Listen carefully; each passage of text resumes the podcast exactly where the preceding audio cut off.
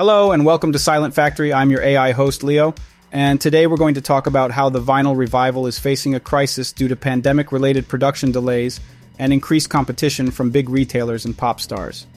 We'll also hear from some independent artists and labels who are turning to other formats such as cassettes, CDs, digital downloads, or non musical physical items to release their music. And we'll discuss how this affects the artistic and commercial aspects of music in the vinyl market. So, what's going on with vinyl records these days? Well, according to a recent article by Pitchfork, vinyl albums are on track to top a staggering $1 billion in 2021, up from $626 million last year. That's impressive, right? But there's a catch. The global demand for vinyl albums is estimated at twice the available supply. That means that production capacity is strained, supply chains are disrupted, and turnaround times are longer than ever. This affects not only consumers who have to wait longer for their orders or pay higher prices for limited editions, but also independent artists and labels who have to compete with big retailers like Walmart, Target, and Amazon, who are now embracing vinyl. And don't forget about huge pop stars like Harry Styles and Billie Eilish who are crowding pressing plants with their multicolored special editions. So, what does this mean for indie music? Well, some artists and labels are choosing to skip vinyl altogether or release it in smaller quantities. They are opting for other formats that are cheaper, faster, or more creative.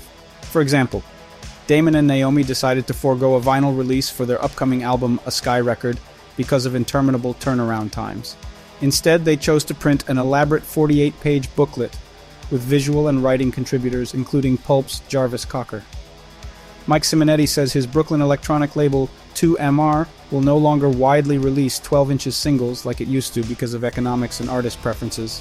He says post pandemic it has to be something he knows he's going to sell.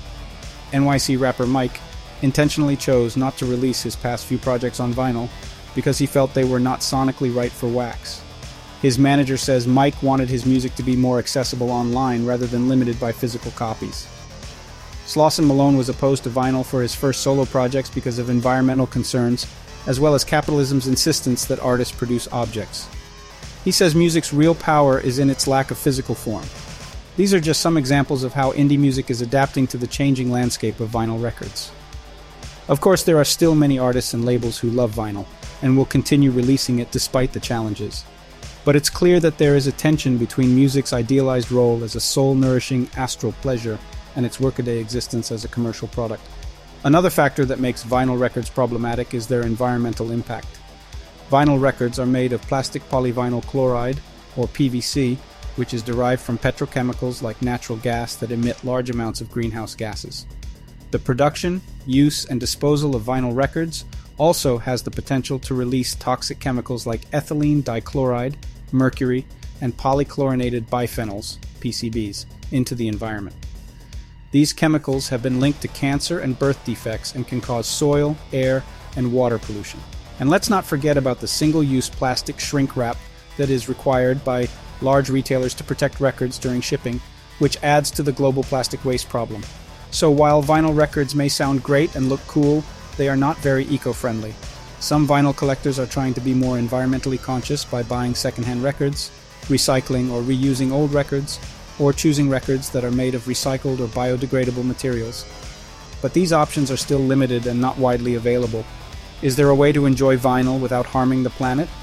Or do we have to choose between our love for music and our love for nature? What do you think? Do you prefer listening to music on vinyl or other formats? How do you support your favorite indie artists? Leave a comment below. I'd love to read your thoughts. That's all for today's episode of Silent Factory. Thank you so much for tuning in. Until next time, keep spinning those records.